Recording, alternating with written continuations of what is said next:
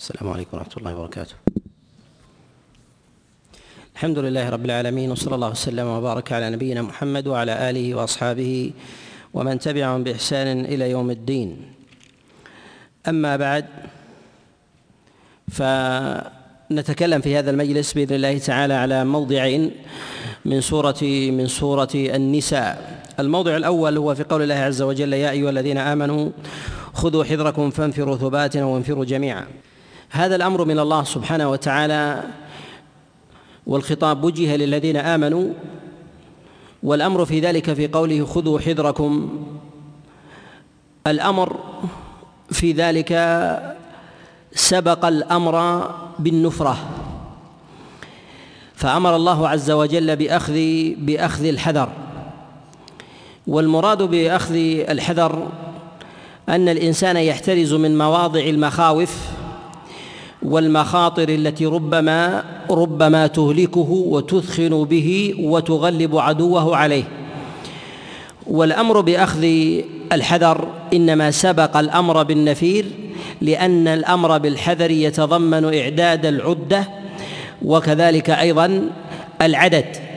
فجاء الأمر بأخذ الحذر. والله سبحانه وتعالى في كتابه العظيم يذكر الحذر ويأمر به وينهى الله عز وجل أيضا عن الخوف من عن الخوف من أعداء الله. وذلك أن الحذر يلزم من ذلك التوقي وحفظ النفس وحفظ المال وحفظ الأرض. بخلاف الخوف فإنه يورث الجبن والانكسار والضعف والهزيمة. وكذلك أيضا التقهقر ويورث أيضا الفرار من العدو ويورث الفرار من العدو. لهذا أمر الله سبحانه وتعالى بالحذر ولم يأمر الله عز وجل بالخوف بل نهى عن الخوف وأمر وأمر بالحذر. ولا تعارض بين الحذر بين الأمر بالحذر وبين وبين نهي الله عز وجل عن الخوف لأن ذاك نوع وهذا وهذا نوع. وفي قول الله جل وعلا فانفروا ثبات وانفروا جميعا. أمر الله عز وجل المؤمنين بالنفير وجعل الأمر على حالين. ثبات والمراد بالثبات وهو جمع ثبة وهي الجماعة أو السرية. يعني جماعات منفردة أو جماعة واحدة تنفر مع إمام المسلمين. فأمر الله سبحانه وتعالى بأن يكونوا على حالين وهذا يتضمن جملة من الأحكام والمعاني. منها أن الله سبحانه وتعالى إنما أنزل هذه الآية على رسوله صلى الله عليه وسلم في حين استنفار الرسول للمؤمنين فوجب أن يطيعوه جميعا. على أي حال كانوا. ومن كان متاخرا منهم لحاجة أو لضرورة أو لمرض أن يلحق به أن يلحق به بهم بعد ذلك مع عصبته ممن كان ممن كان معه.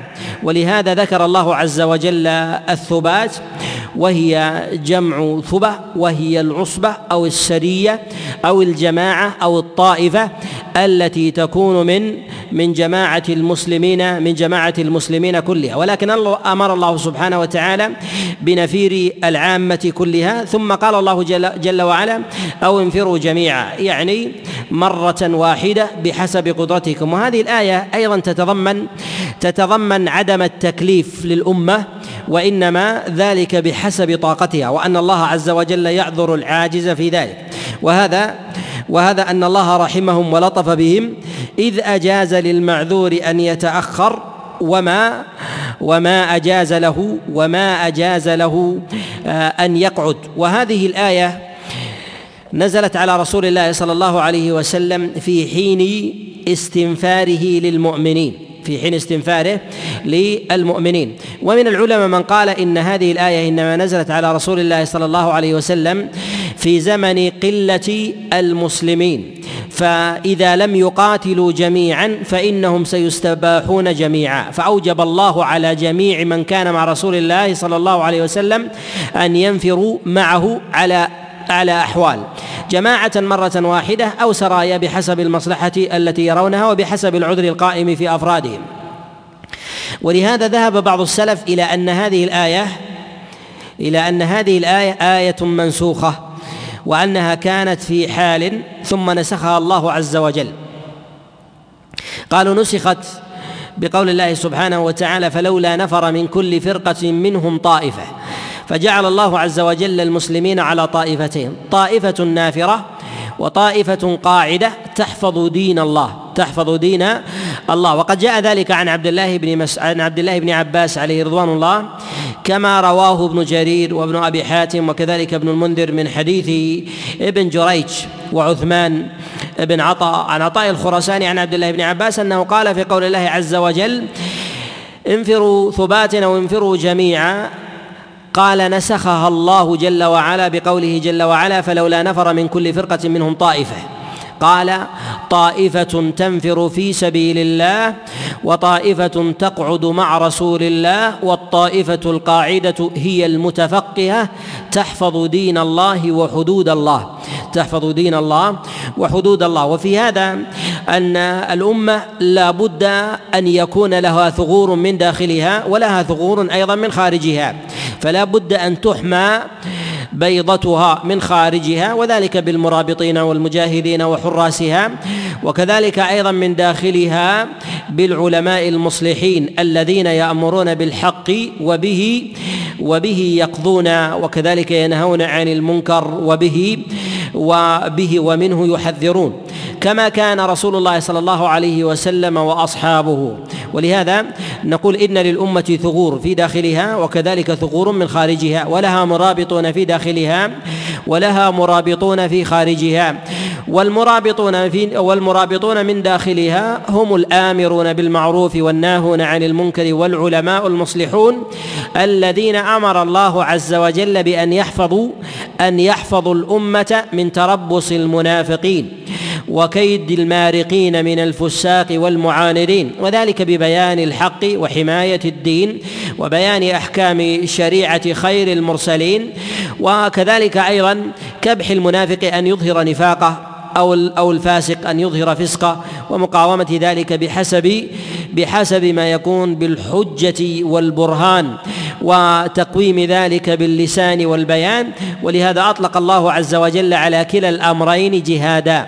أطلق الله على جهاد اللسان جهادا كما في قول الله جل وعلا وجاهد به جهادا كبيرا وكما في قول الله جل وعلا كما في قول الله عز وجل جاهدوا في الله حق جهاده فذكر حق جهاده وذكر جهادا كبيرا على جهاد اللسان والبيان. وذلك أن جهاد اللسان لا يقوم إلا بعد وضوح الحجة والبيان والبرهان واستجلائها وقطع الأعذار على الأعداء وخصوم الملة والدين. وأما حمايتها من خارجها فهي بأيدي المجاهدين المقاتلين في سبيل الله يحمون على الأمة بيضتها ويذودون عن محارمها وحماها وذلك بالمجاهدة والمقاتلة لأعداء الملة والدين وكذلك الرباط الرباط على على ثغور ثغور المسلمين. والمرابط في سبيل الله قد يبقى مرابطا اياما وأسابيع وشهورا وسنين ولا ولا يجد عدوا من جهته ولا يعني هذا زهد العدو. ولا يعني هذا زهد العدو بهذا الثغر ولكن لوجوده زهد فيه خوفا على نفسه وخوفا على ماله. كذلك أيضا العلماء العلماء القائمون بأمر الله على ثغور العقيدة وكذلك أيضا الإصلاح. في كبح الشر والنفاق والشر. إن عدم جرأة المنافق أو الفاسق على الشر والنفاق لا يعني من ذلك عدم رغبته به أو زهده في إخراج ما إخراج ما كان عنده. وإنما تهيبا وإنما تهيبا لحراس لحراس العقائد ولحراس العقائد والأحكام. وهنا في قول الله سبحانه وتعالى خذوا حذركم ثم ذكر الله عز وجل حال المنافقين بعد ذلك وإن منكم لمن ليبطئن. ذكر الله سبحانه وتعالى المنافقين بعدما ذكر الأمر بالحذر والنفير. وهذا كثيرا ما يقرنه الله عز وجل في كتابه حينما يذكر الجهاد يذكر معه النفاق أو يذكر معه صفة من صفات المنافقين. وذلك أن أظهر ما يظهر النفاق عند ذكر الجهاد عند ذكر الجهاد وبيان وبيان أحكامه. وذلك لاختلاف لاختلاف المقاييس. فالأمر بالجهاد يقتضي التسليم والتسليم بذلك يقتضي يقتضي الانقياد لأمر الله سبحانه وتعالى إيمانا بما أعد الله لأولئك في الآخرة. وأما المنافقون فنظرتهم في ذلك مادية نظرتهم في ذلك في ذلك مادية. بها يقيسون بها يقيسون أمر النفير وبها ويقيسون أمر أمر القعود. ولهذا ذكر الله سبحانه وتعالى ذلك وبين أن وجود الخوف لا ينفي لا ينفي النفير. ولهذا أمر بالحذر ولا يحذر إلا من يرجو إلا من يتوقع أو يظن الهلاك أو التربص بماله ويخشى نقصا في النفس أو الدم أو العرض. أو انتهاك الأرض أو الوقيعة بأهله وغير ذلك من وغير ذلك من حرماته. ولهذا ما جعل الله عز وجل ذلك ذلك ملغيا لهذه لهذه الشعيرة. فذكر الله سبحانه وتعالى صفة من صفات المنافقين. وإن منكم لمن ليبطئن. والمراد بيبطئن هنا يعني يبطئ غيره مع قعوده. وهذا هو حال عبد الله. وهو حال عبد الله بن أبي حال عبد الله ابن أبي وهو رأس المنافقين. وقد خطب في هذه الآية كما أشار إلى هذا جماعة من المفسرين من السلف من التابعين كقتادة وغيره أن المخاطب بذلك هو عبد الله بن أبي. ومن ومن عظيم تعبير القرآن أن أطلق المعنى وما خص وما خص الفرد بعينه. وذلك أن الفرد يزول ولكل قوم وارث فالمقصود هنا المعنى وليس المقصود في ذلك الفرد. فالمقصود في ذلك المعنى وليس مقصود الفرد لأن المعنى يتكرر والفرد يزول. والفرد يزول. ولو نزل الحكم على عبد الله بن أبي فإن الحكم ربما يضعف عند الناظرين فيه في عدم تكرره مع غيره ولهذا جاء النص عاما وعلق بالوصف. وإن منكم لمن ليبطئن يعني يبطئ غيره عن استجابة إلى أمر رسول الله صلى الله عليه وسلم وعدم الانقياد وعدم الانقياد الانقياد له. فكان ذلك صفة للمنافقين.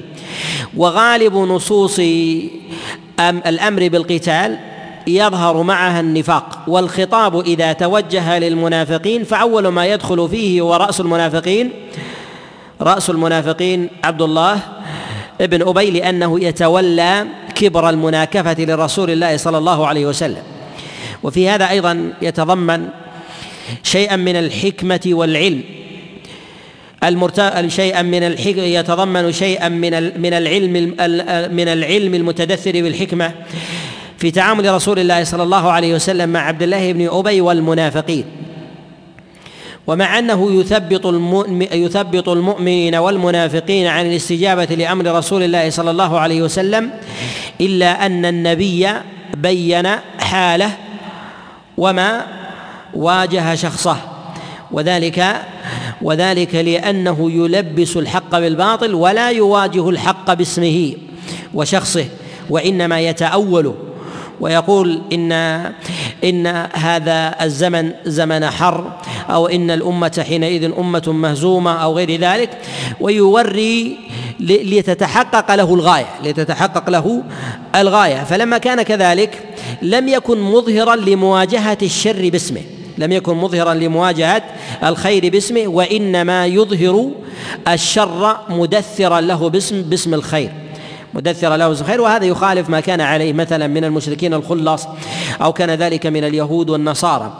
فكان النبي صلى الله عليه وسلم في تعامله في تعامله له يتعامل معه ببيان بطلان قوله وذكر أوصاف أوصاف فعله ليعلم المراد ويحذر كذلك المتأثر ويبقى الحكم باقيا أيضا إلى قيام الساعة ويبقى الحكم باقيا إلى قيام إلى قيام الساعة.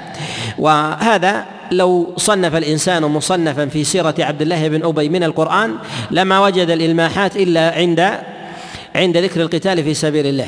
فإذا جاء هذا الحكم ظهر وجاء كذلك أيضا عند الإصلاح والأمر بالمعروف والنهي والنهي عن المنكر وكذلك أيضا يأتي عند عند أمور الأعراض عند أمور الأعراض تظهر قالاتهم ويظهر من جنسه خلق كثير وفئام وفئام كثير على اختلاف أحوالهم ومواضعهم وأزمنتهم. وهنا ذكر الله سبحانه وتعالى الأمر الذي يجعل أهل النفاق يظهرون في ذلك أن المقاييس تختلف. مقاييس الامتثال بالأمر في القتال في سبيل الله أمر غيبي بالنسبة للمؤمنين. وأما بالنسبة للمنافقين فإنه مادي فإنه مادي. ولهذا قال الله جل وعلا فإن أصابتكم مصيبة قال قد أنعم الله علي إذ لم اكن معهم شهيدا وهذا هنا في قوله قد أنعم الله علي يظهر في ظاهره أنه يؤمن بالله. أنه يؤمن يؤمن بالله. ولهذا نسب النعمة إلى الله وما نسب لغيره. يقول أنا من الحكمه ونحو ذلك يعني أنه يتلفظ بألفاظ شرعية ويتكلم بأمور شرعية يقول قد أنعم الله علي. فنسب الفضل إلى الله إمعانا بالتدليس والتلبيس. إمعانا بالتدليس والتلبيس. وأيضا في هذا أن رسول الله صلى الله عليه وسلم أن رسول الله صلى الله عليه وسلم لما أمره الله بأن يأمر المؤمنين جميعا على اختلاف أحوالهم.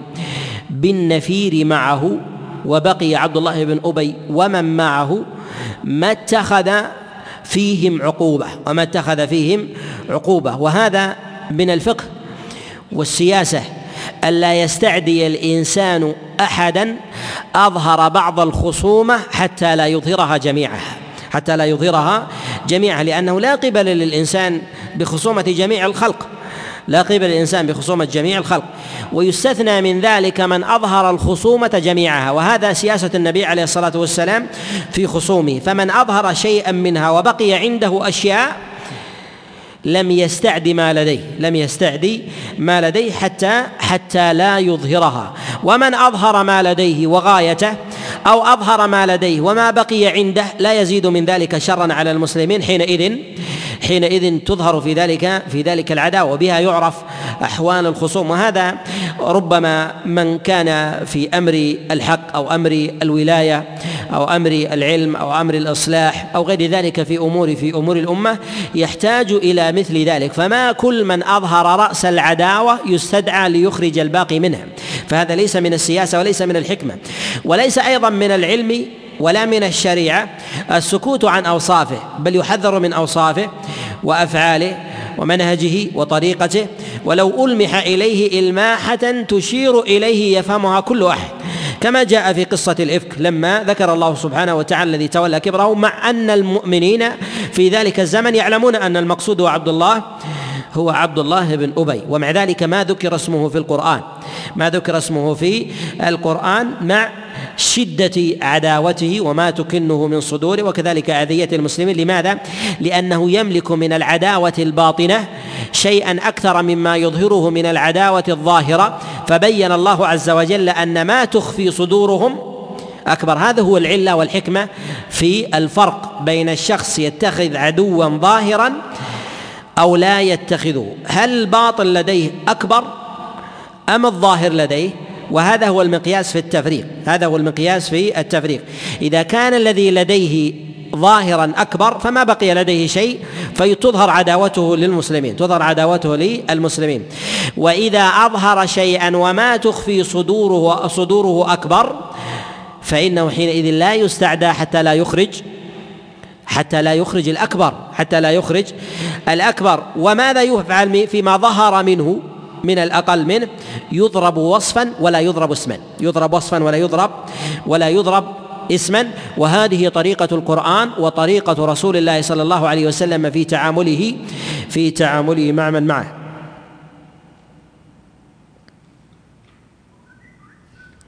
وهنا في قول الله سبحانه وتعالى بعدما ذكر الله عز وجل العلة التي لأجلها آه، لأجلها يضطرب المنافقون في امتثال أمر رسول الله صلى الله عليه وسلم ذكر الله عز وجل أمره بالقتال قال فليقاتل في سبيل الله.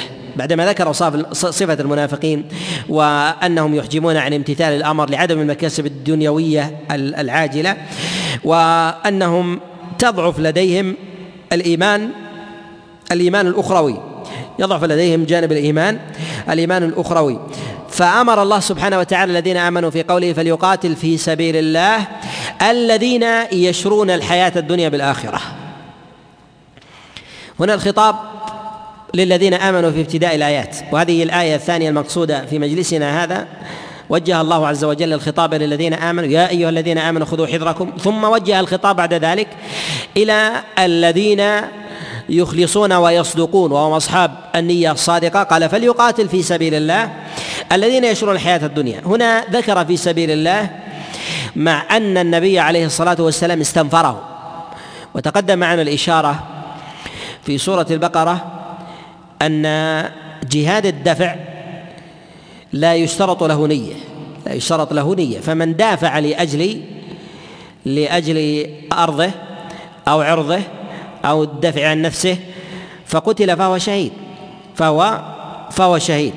ولكن الذي قاتل طلبا ليجلب مالا أو يغنم ارضا أو يغنم عرضا فهذا يقاتل لغير كلمة الله فلو قتل فليس بشيء.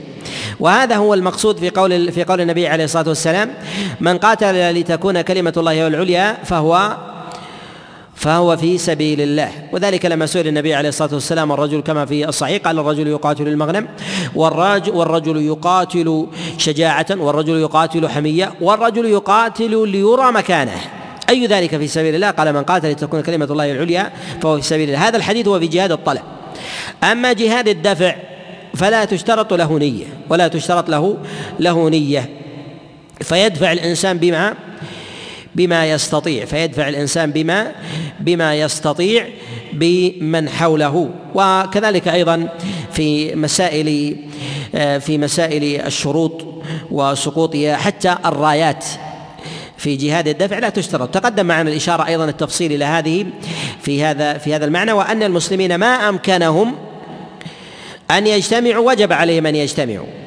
وإذا لم يمكنهم فإنهم يقاتلون ولو لم يجتمعوا فرادا وجماعات. فرادا فرادا وجماعات أن يدفعوا يدفعوا عن اعراضهم هنا في قول الله عز وجل فليقاتل في سبيل الله الذين يشرون الحياة الدنيا بالآخرة. والخطاب تقدم إلى وجوب النفير العام من الرسول صلى الله عليه وسلم لأصحابه. والنفير العام في ذلك أنه يدل على انها وجب عينا ومن بقي فهو آثم. فنقول إن الله استنفر جميع إن الله استنفر جميع المؤمنين لاستنفار نبيه عليه الصلاة والسلام في زمن قلة المؤمنين وحاجة الأمة لهم جميعا. وحاجة الأمة لهم جميعا. فوجب عليهم جميعا. فكان نفي فكان ذلك نفيرا عاما فوجب عليهم عينا مع وجوب الإخلاص لأنه جهاد طلب لأنه يتضمن جهاد جهاد الطلب. في قوله فليقاتل في سبيل الله الذين يشرون الحياة الدنيا هنا ذكر في سبيل الله إشارة إلى الصدق والإخلاص في النية. قال يشرون الحياة الدنيا ذكر الشراء والمراد بذلك يبيعون الحياة الدنيا يبيعون الحياة الدنيا وليس المراد بذلك هو هو شراء الدنيا يعني اشتراها ولفظ الشراء والبيع من الأضداد في لغة العرب. فالبائع يسمى مشتري والمشتري يسمى بائع. يسمى بائع. فهي من اللغات التي تحتمل المعنيين. تحتمل المعنيين. لماذا يسمى مشتريا وبائعا؟ لكل, واحد منهما.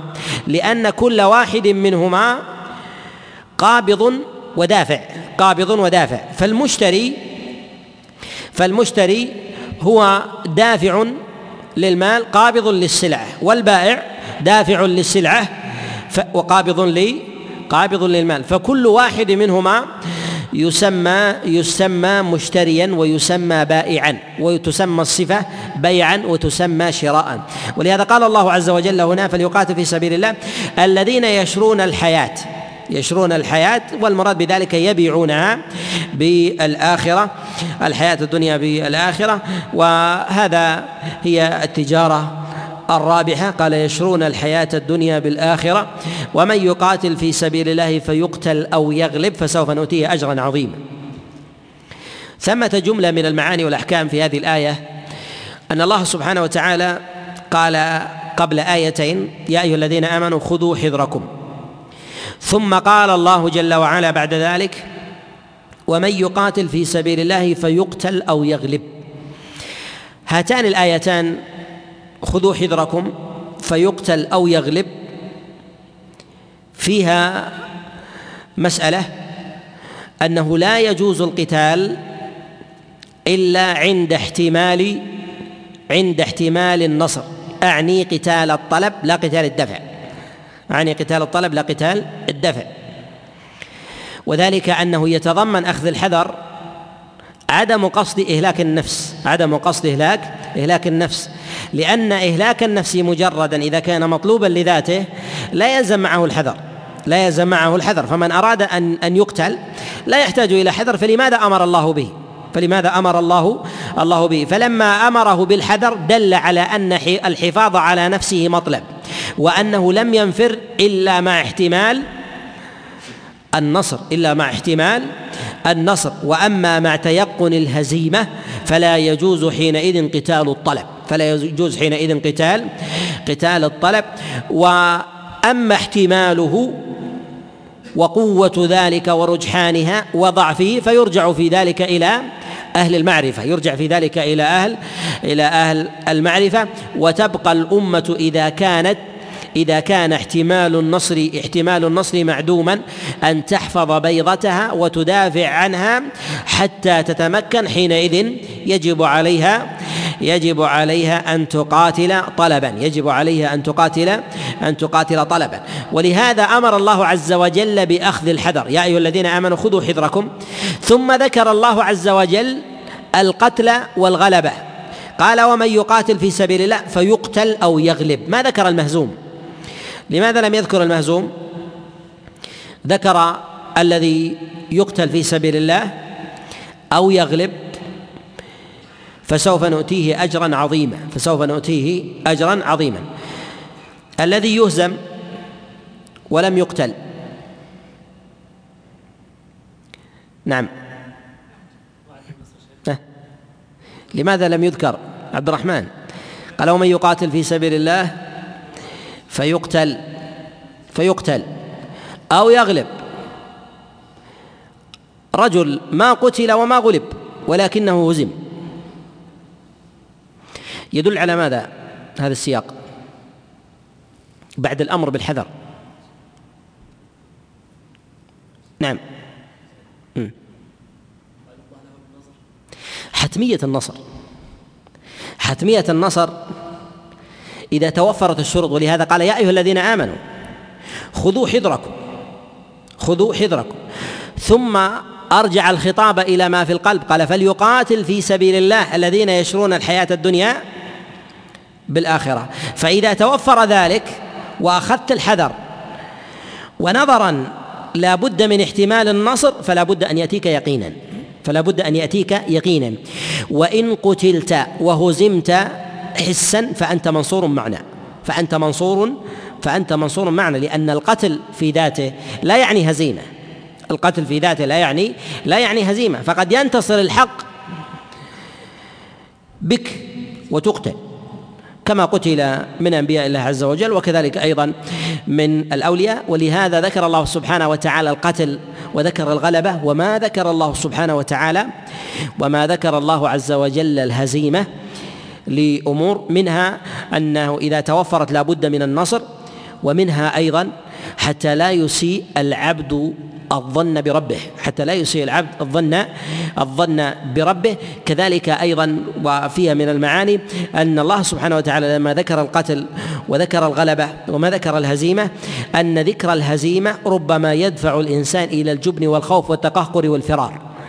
لأن الله عز وجل ذكر ذلك وهذا ينافي ما ضمنه الله عز وجل لعباده من من النصر وإن وقع فيهم ضعف فإن هذا الضعف يكون بسبب بسبب ما كسبت أيديهم بما كسبت أيديهم ولهذا ذكر الله عز وجل القتل والغلبة. قال ومن يقاتل في سبيل الله فيقتل أو يغلب فسوف نؤتيه فسوف نؤتيه أجرا عظيما. وهنا أيهما أعظم؟ المقتول أم السالم الغانم المنتصر؟ نعم. قتل شخص قتل.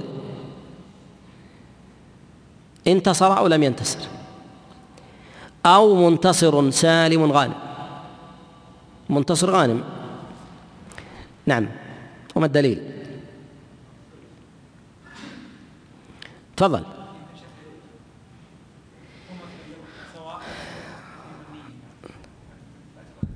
أبغى دليل. أنا أبغى تخمين.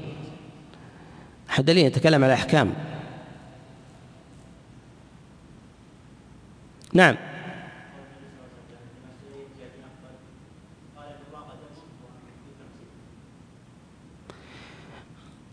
هذا واحد. في أصرح. نعم. نعم. هذه قرينة وليست دليلا قرينة. نعم.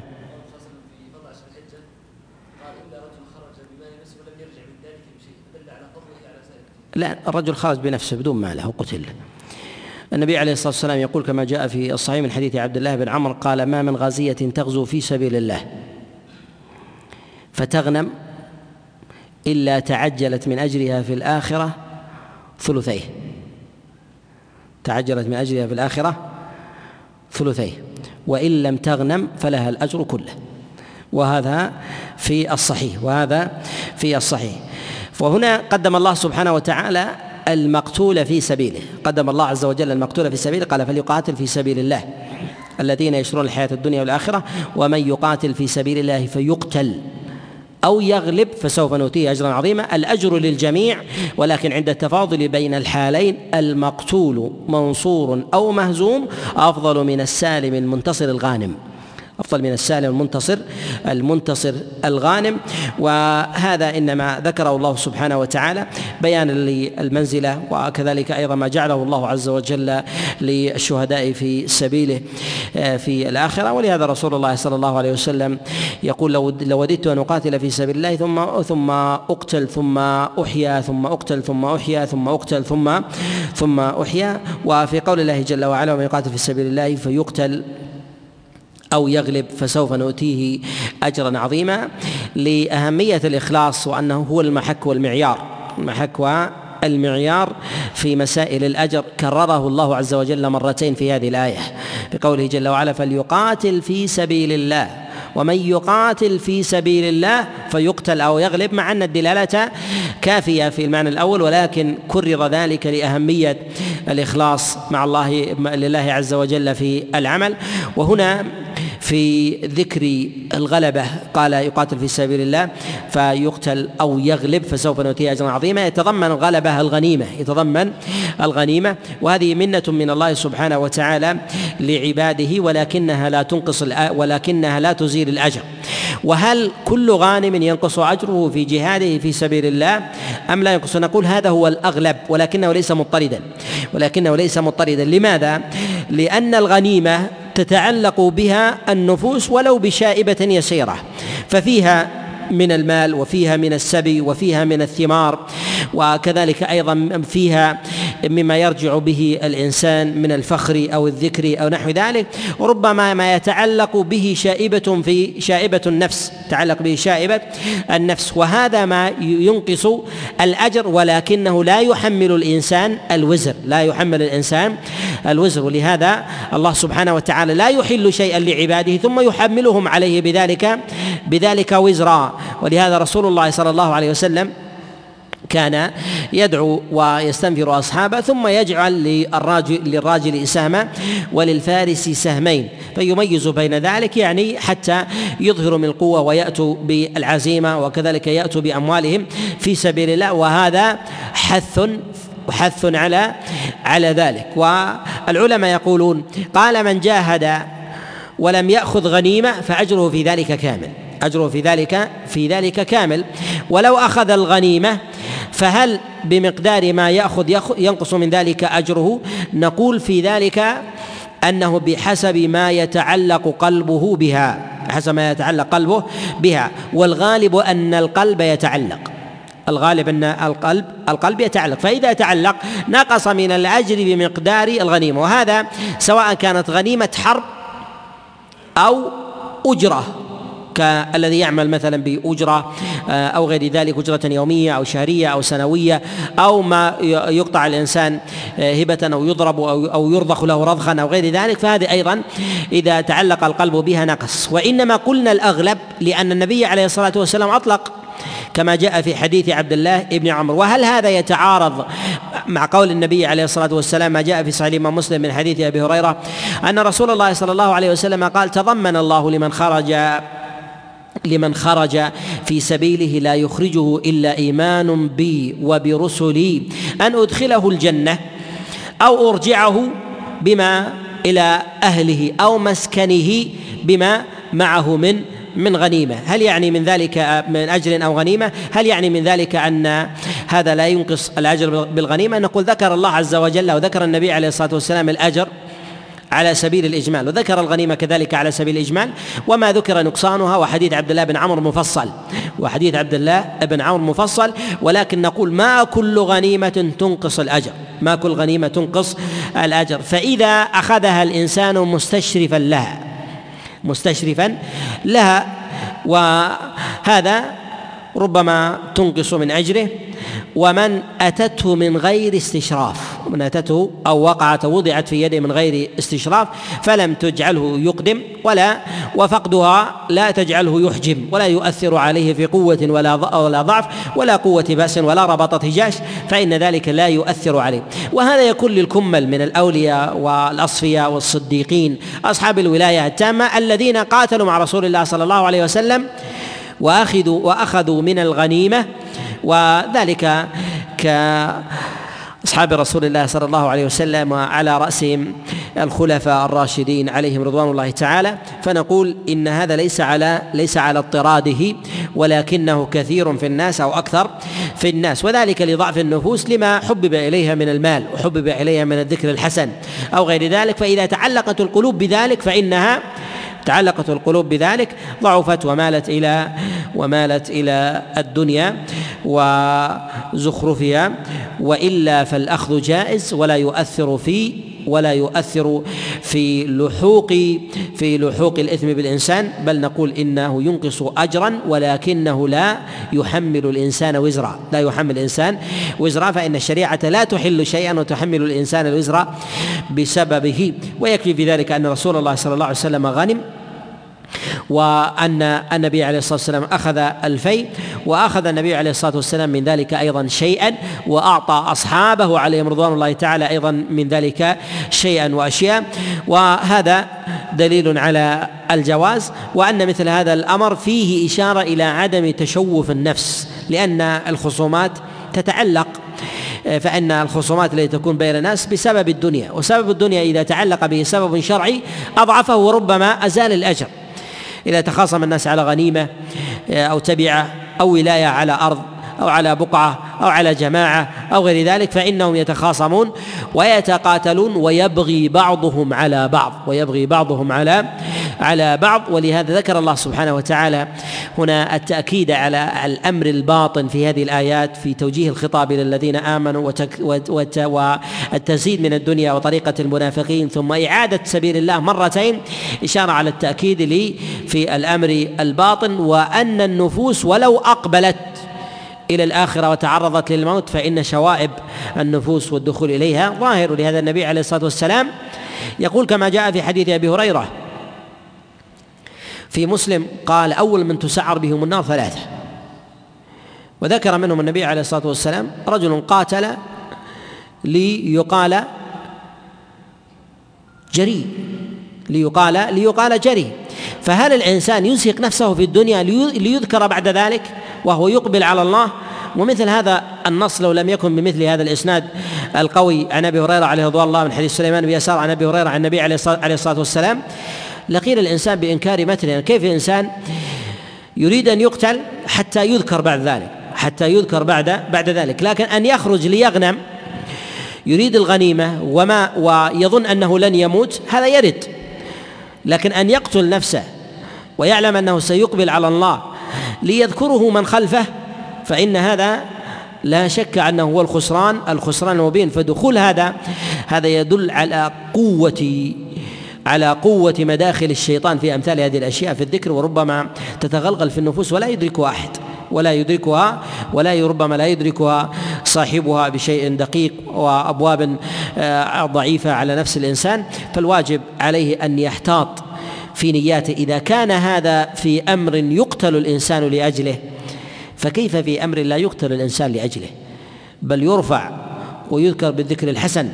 ويبقى وتحفظ دنياه ومنزلته ومقامه في الناس فإن مداخل الشيطان عليه أعظم. فإن مداخل الشيطان عليه في ذلك في ذلك أعظم. عافانا الله عز وجل وإياكم من ذلك. أسأل الله عز وجل أن يصلح لي ولكم السريرة وأن ينفعنا بما سمعنا وأن يجعله حجة لنا لا علينا إنه لذلك والقادر عليه. وصلى الله وسلم وبارك على نبينا محمد.